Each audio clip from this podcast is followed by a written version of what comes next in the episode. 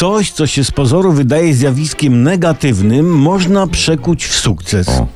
E, Główny Urząd Statystyczny potwierdził to, co w trakcie zakupów niejasno podejrzewaliśmy. Drastycznie wzrosła cena ziemniaków i kartofli.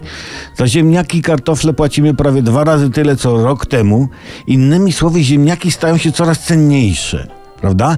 Nie mamy danych, czy na giełdzie londyńskiej krzywa skrobowa też wzrosła. W każdym razie trudno jeszcze mówić o panice w Londynie, czy zachwianiu fundamentów tamtejszej giełdy, ale wśród maklerów daje się odczuć pewien pokój i zauważyć takie nerwowe ruchy. Jeszcze nieznaczne, lecz wzrastające na sile, gdyż rosnąca cena ziemniaków może doprowadzić do zachwiania LPI.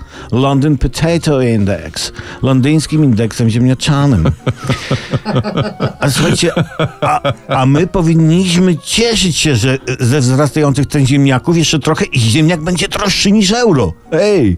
Dlatego bardzo poważnie powinniśmy się zastanowić, czy nie zrobić ziemniaka naszą walutą narodową. Zamiast złotego. Jako bilon mielibyśmy frytki, nie? Jako wizerunki na ziemniakach byłyby twarze naszych polityków. Pasowałoby. I zaletą ziemniaka jako waluty e, byłby fakt, że każdy mógłby sobie na balkonie wyhodować trochę grosza, trochę pieniędzy, nie? A kto nie miałby warunków do hodowania ziemniaków, dostawałby od rządu, nie wiem, tam 500 ziemniaków miesięcznie, prawda?